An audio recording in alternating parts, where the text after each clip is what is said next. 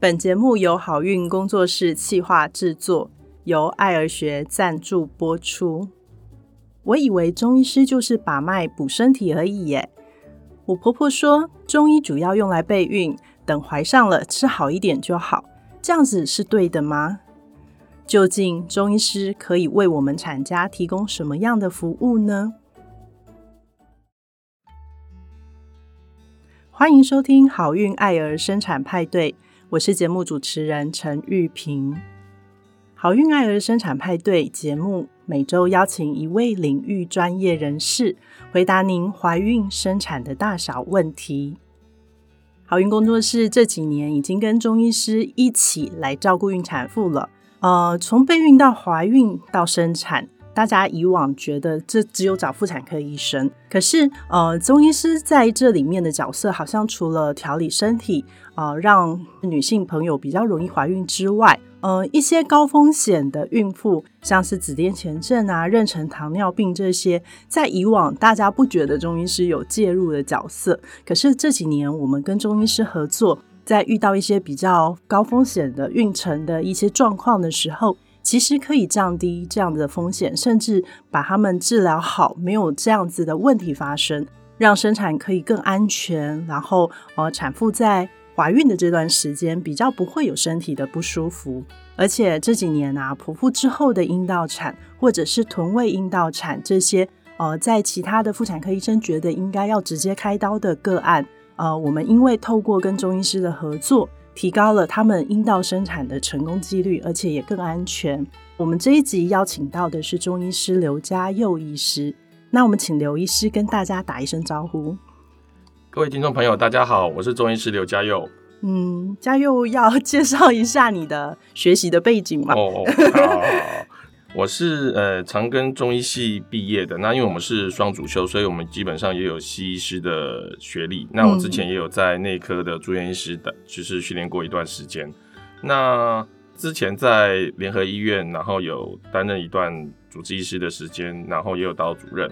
那学历的部分就是有在长庚大学，然后也有在阳明大学做了一些传统医学的一些博士班的研究。那其实跟好运工作室的合作，大概是应该真的是这几年跟阿平医师开始啊，真是学习到了很多，也体会到了很多啦。是。那就像刚刚阿平医师提到的，就是说，哎，在一些孕产妇的照顾上面，其实我们不只是在以前那个大家可以从戏剧上面看的，像以前 《甄嬛传》啦，还是齐皇后啦，还是最近什么名不虚传呐，哈，其实。在孕产的照顾上，中医其实真的扮演了还蛮多的角色。可能现在在现代医学的介入里头，呃，评估的风险或者治疗的角度比较明确以外，可是，在以前其实中医师就有很多的办法来照顾这些孕产妇哈。嗯，真的。所以其实呃，这些年的眼镜，大家都觉得产检只能找西医。我觉得这个是可以再打开大家的视野一点。那我们今天透过讨论，可以让大家知道说，中医师在孕产方面可以帮上什么忙？这样子。那第一个问题是，想很多的产家的共同疑问就是说，哎，其实怀孕这段时间大家都不敢乱吃药，怕会影响到胎儿。所以，当我们把他们转介给中医师的时候，他们对于中医师有时候需要开一些中药给他们调理身体的时候，都会有一些疑虑。不知道嘉佑对这个有什么样的看法？我想这个疑问大家应该都是共通的哈，孕产的产家基本上都不希望乱吃药物。对，那药物当然有包括有中药有西药。那现在其实我们在西药的诶一些诶怎么讲，就是安全性的认定上有分级嘛。对对，所以呃大家会知道说有一些药可以吃，有些药不能吃。那中药也是一样的，就是说我们在以前的一些典籍，其实或者是现在我们所谓像台湾有每年都有出所谓的中药典，就是我们的药典上面也会有。从以前到现在记载的一些药物，哪一些是会有流产的风险，或者是有一些呃滑胎的可能性，这些都是在古籍上面有记录的。所以，呃，反过来想，就是大家可能可以去看戏剧里面，通常那个后宫在争斗的时候，都会故意叫那个太医去弄一点药给家下药，哈，有没有这么神奇？哎。因有可能会引起出血啦，但是是不是要多少的剂量，然后可以真的导致滑胎？哎，这种好像违背现在的医学伦理，我们可能不会这样干啦。对，对对对对，不能用来谋杀。对，没错。对，可是其实中医还是有呃蛮蛮严谨的一些规范，然后就是对于药物的使用上剂量啊各方面，其实都跟西医一样的严谨，所以大家不要有那个误会，说中药就。就是来源不明啊什么？我觉得一般民众很容易有这样的误会。那这边也想要顺便跟大家分享一下，就是我在门诊常常就是转介到中医师那边呐，他们都会说：“哎，我这个是急症哎，就是我现在很不舒服哎。那中药不是都要吃很长的时间才有效用吗？那我要依照我自己个人的身体经验来告诉大家，中药吃下去十分钟就有感觉。” 我觉得这是很多西药办不到的。这个呃，在我自己被治疗的经验当中，其实是呃蛮意外的一件事情。然后用自己的身体经验跟大家分享一下。那另外很多孕妇会问的就是说，那你帮我转去中医师那边，中医师会帮我针灸，针灸会不会造成早产啊？会不会对身体有什么危害啊？这样是安全的吗？那我们请刘医师来呃帮大家解惑一下。没有没有，这个其实每个。爸爸妈妈来的时候都会很担心这件事，就是说，哎，我们在处理问题上面的时候，如果一提到针灸，眼睛都亮了。亮。对，那我们当然会说，针灸会不会对就是母体有影响啊？当然是有啊。如果没有影响，针灸要干什么呢？哦，对，我们为什么要做它？对，一定是有正向的影响。当然也是有一些，哎，在。以前我们在学习的过程，当然都会有一些在典籍上面就有记录，有一些地方是不可以针灸的。好，那这当然就会有一些安全性的考量。那所以说，怀孕期间可不可以针灸？以这样子的角度来讲，当然是可以。当然是我们是有必要，而且也在医师的评估下面去觉得是执行这件事情是安全的、有效的。对。那再来才是只是说说那。是什么样的情况下会要来针灸？哈，对，哎，其实从早期的一个孕期的过程中，比方说像最常见的孕吐，嗯，好，那其实就像刚刚阿平医师回馈，就是其实我们在孕吐啦，或者是在一些妈妈的一些腰酸背痛上面，其实用针灸的效果是最快的。对，因为如果说像有一些就是药物还要带回家吃，那我们可能会针对说，如果是真的是及时性的，我看那个妈妈可能。拖着腰哈，或者是托腹带这样带走进来都很困难了。对对对对对，我们就直接来，你坐着，我们就开始针了。对，那这样其实是效果是还蛮快的，马上就用跳的出去。对对，也没有了，还是要保重一下母体，走了就好，走了就好。对对对，所以其实很多的一些。简单的一些急症，其实用针灸的效果还蛮快的。嗯，那至于说可能像我们跟好运工作室阿平医师们，我们有合作很多的一些产家，可能像刚刚提到比较一些复杂性的一些情况，对，或者是像就像刚刚讲的，可能是有剖腹产后要尝试阴道产，对，或者是刚刚讲到臀位或者是胎位不正，那甚至一些有子癫前症的一些情况，我们可能也都是会搭配用针灸或者是我们的。呃，擅长的结构治疗来做一个比较呃多次性疗程性的一个处理，是对。那呃，很多人在意的，其实我们在西医也是，就是早产的防治上，其实一直是一块很重要的呃问题，因为早产造成宝宝呃提早出生，然后照顾上会有很多的困难。那就有粉丝提问说，那有早产的迹象的时候，因为呃妇产科都会开安胎药嘛，那有可能更严重的需要住院安胎，中医在这方面都用什么样的方法来处理呢？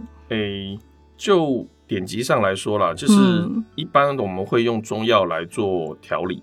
那这个部分其实，在中医的呃妇科学，我们中医就是妇科嘛，好，在孕产里面算妇科，妇科学里面其实就有很多的一些。呃，方剂是可以来做安胎的。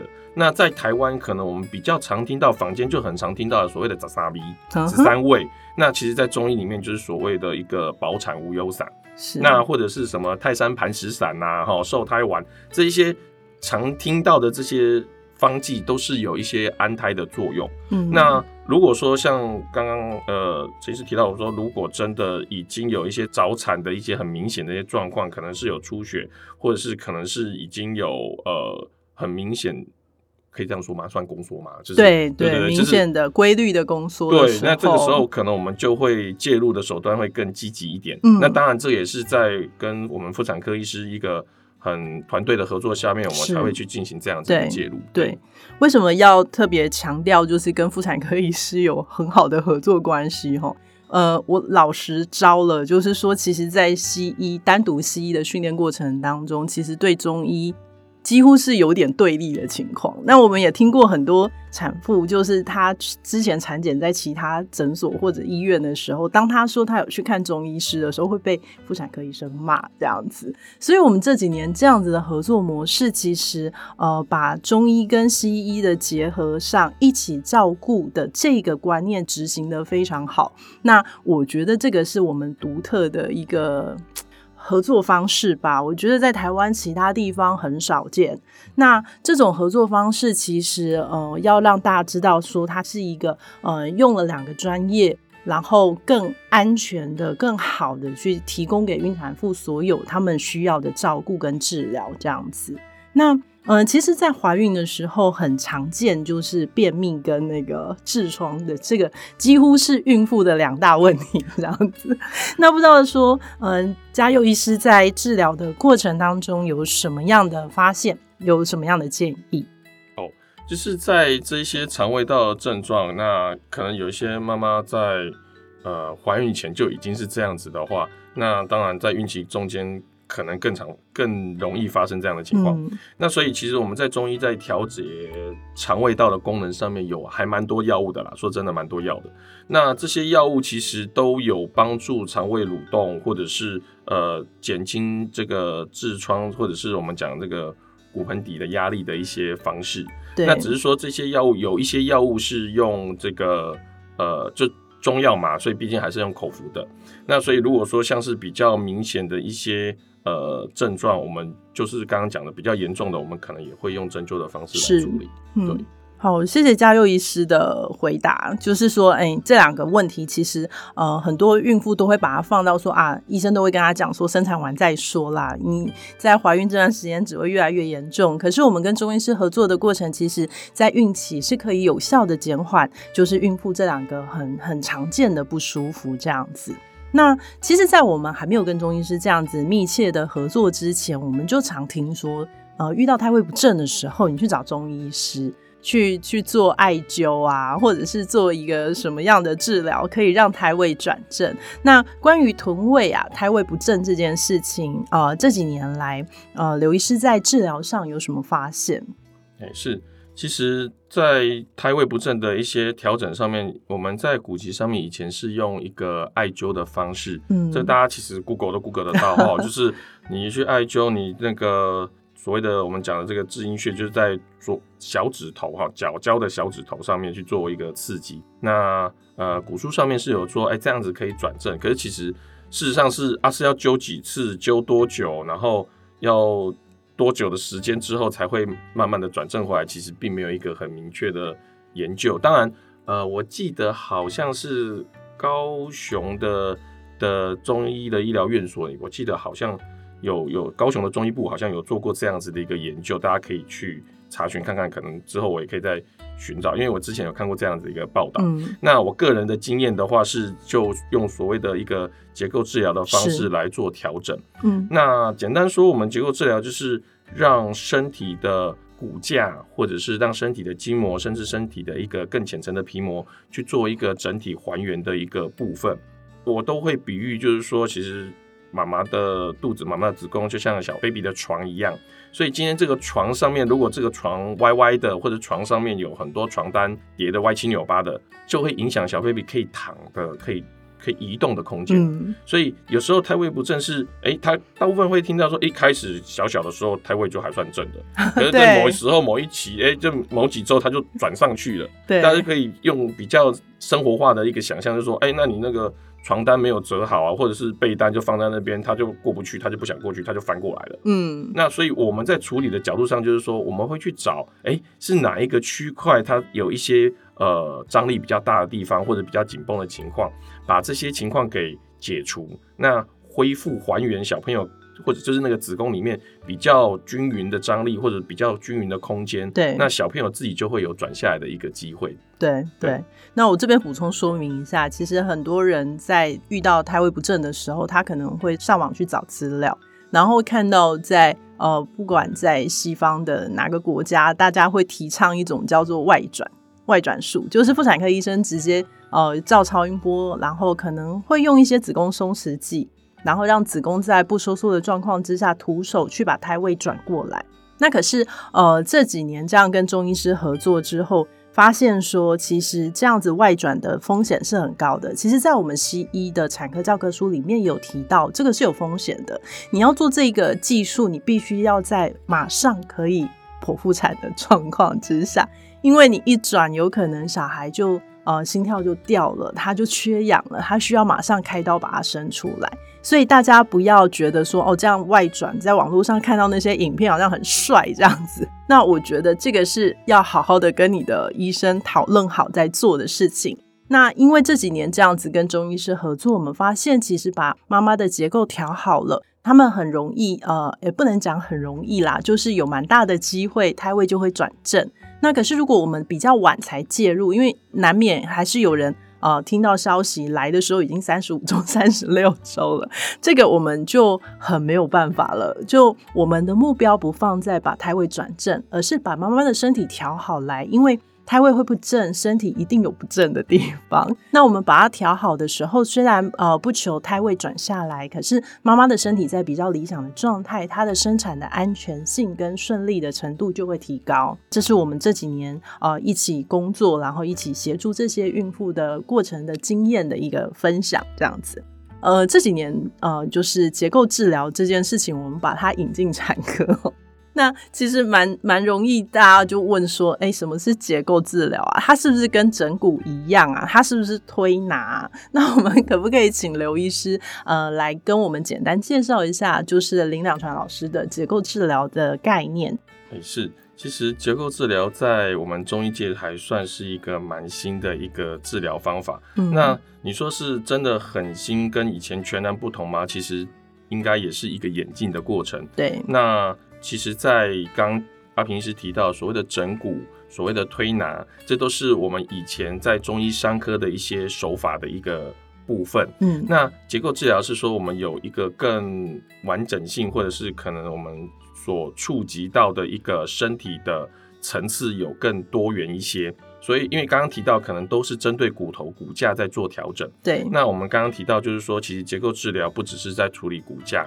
我们可能从最浅层的皮层、皮肤，然后到可能再深一点的肌肉、筋膜的层次，然后再更深入到骨架的层次，这些东西其实是环环相扣的。嗯，那就是我们平时我们的老师常常提醒，就是说，哎，其实就像你在折那个雨伞哦，那个纸伞一样，把它打开，这个不是只有那个伞架，包括它的伞面，其实是大家是一起连同的一起。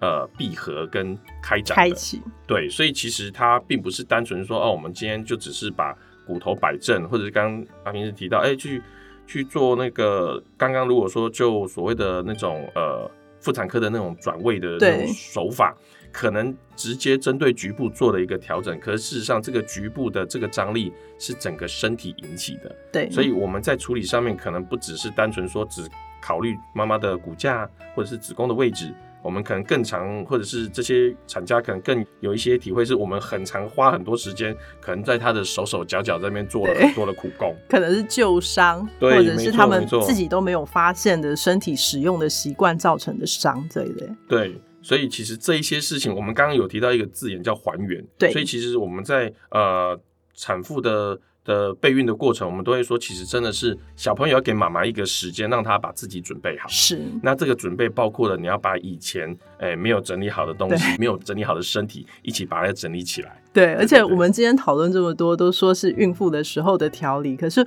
我要在这边深切的提醒大家，其实你准备要怀孕的时候，就先来把身体这个呃，就是。再来，小孩要生长的环境，把它布置好的时候，其实你怀孕的时候要做的事情就不多。对，那所以就是说，呃，很多人都会说啊，中医师可能哦着重在产后补身体的这个角色。那产后要怎么补身体？那其实呃，在我们跟刘医师合作之前，我们还有跟一个幽敏医师陈医师合作，在合作的过程当中，他也生了第二胎嘛。那在这样的讨论的过程，他才发现说，其实我们在生产前把身体调理好，产后就不需要额外的补身体或者是调理身体，就是产后会在一个很理想的状态。呃，当然不能要求大家都能够意识到这一点，产前就把身体调好。如果产后的时候才想说，哇，我我在怀孕的过程、生产的过程状况很多，那产后的时候要怎么样来调理身体？不知道刘医师有什么建议？有这个，其实大家应该都会听过，不管你去月子中心，就所谓的坐月子，大家可能会抓一个月的一个时间来做一个身体的调养。嗯，那基本上来说，中医当然就是说在。产生产是对妈妈母体来讲是一个气血都消耗很多的一个过程，嗯，所以在产后的确就是想怎么样子让妈妈的气血能够补足回来，对，所以大部分大家知道说，哎，你听到各式各样的一些补品，这个时候就会拼命上，那但是我们还是会还是有一个阶段性的过程或者时间了，是，基本上我们还是会建议说，如果是前两周，可能还是以比较呃清淡，然后比较可以。身体好吸收的一些补品，真的，我们刚刚提到什么十全大补，或者是真的八珍四物那些，我们可能都是比较建议是在呃后半段，也就是三四周的时候来开始做调补这样子。嗯，对。那当然，就刚刚陈医师提到，就说，哎，其实。每一个妈妈都是很独立的个体，所以其实体质也是很都不一样。对，我们的确也有遇过那个，比方说可能产后就已经荨麻疹爆掉啦，对，那你这个时候还给她补品，无疑就是就是火上加油啦。真的，所以呃，我觉得呃，我们在临床上最常见的就是家里的长辈啊，好像在生产上没有办法帮上什么忙，然后一听说啊，这个产妇生好了。他就拿了一堆补品来，然后要帮他补身体。那在这里，我要提出一个很重要的呼吁，就是说这些补品，我觉得还是要让呃产妇本人去看过中医师，让中医师去评估他现在身体在什么样的状况，他能够能够接受怎么样的补，或者是说身体要怎么调理，不是今天所有的补品通通全部上就好，因为那有可能造成产妇的身体状况更差。譬如说，呃，大家现在把生化汤当当补品拼命喝，就是一个很严重的问题。其实生化汤不是每一个产妇都需要。那需不需要生化汤？需不需要产后用怎么样的中药来调理身体，或者是补身体？我建议大家先去看过中医师，让中医师评估自己身体的状况，再来开这些药方。那呃，这个事前跟长辈的沟通，我觉得也蛮重要的。没错，没错，没错。好，那今天的节目，我们非常谢谢刘医师跟我们分享这些年来我们的合作，然后一些临床上遇到的一些问题。这样，那今天跟大家分享了一些呃大家的共同疑问，就是怀孕这段时间到底可不可以用中药，可不可以针灸？那呃那个就是有早产的情况，在中医的治疗方向有哪一些最常见的，像便秘啊、痔疮这些问题，其实中医都有办法处理。胎位不正的问题，我们在合作上有哪些要注意的地方，我们都帮大家整理出来。这样子，那在产后补身体的时候，一定要克制化，请不要把补品全部都丢到产妇身上。这样子，那今天非常谢谢刘医师来到这边跟我们的分享。那我是陈玉平医师，下一集我们会邀请到产家运动的呃老师健护教练邱瑜婷来跟大家分享怀孕这段时间的运动，请大家持续收听我们的节目，谢谢。喜欢我们的节目的话，欢迎订阅并给我们五星好评，我们下次见喽。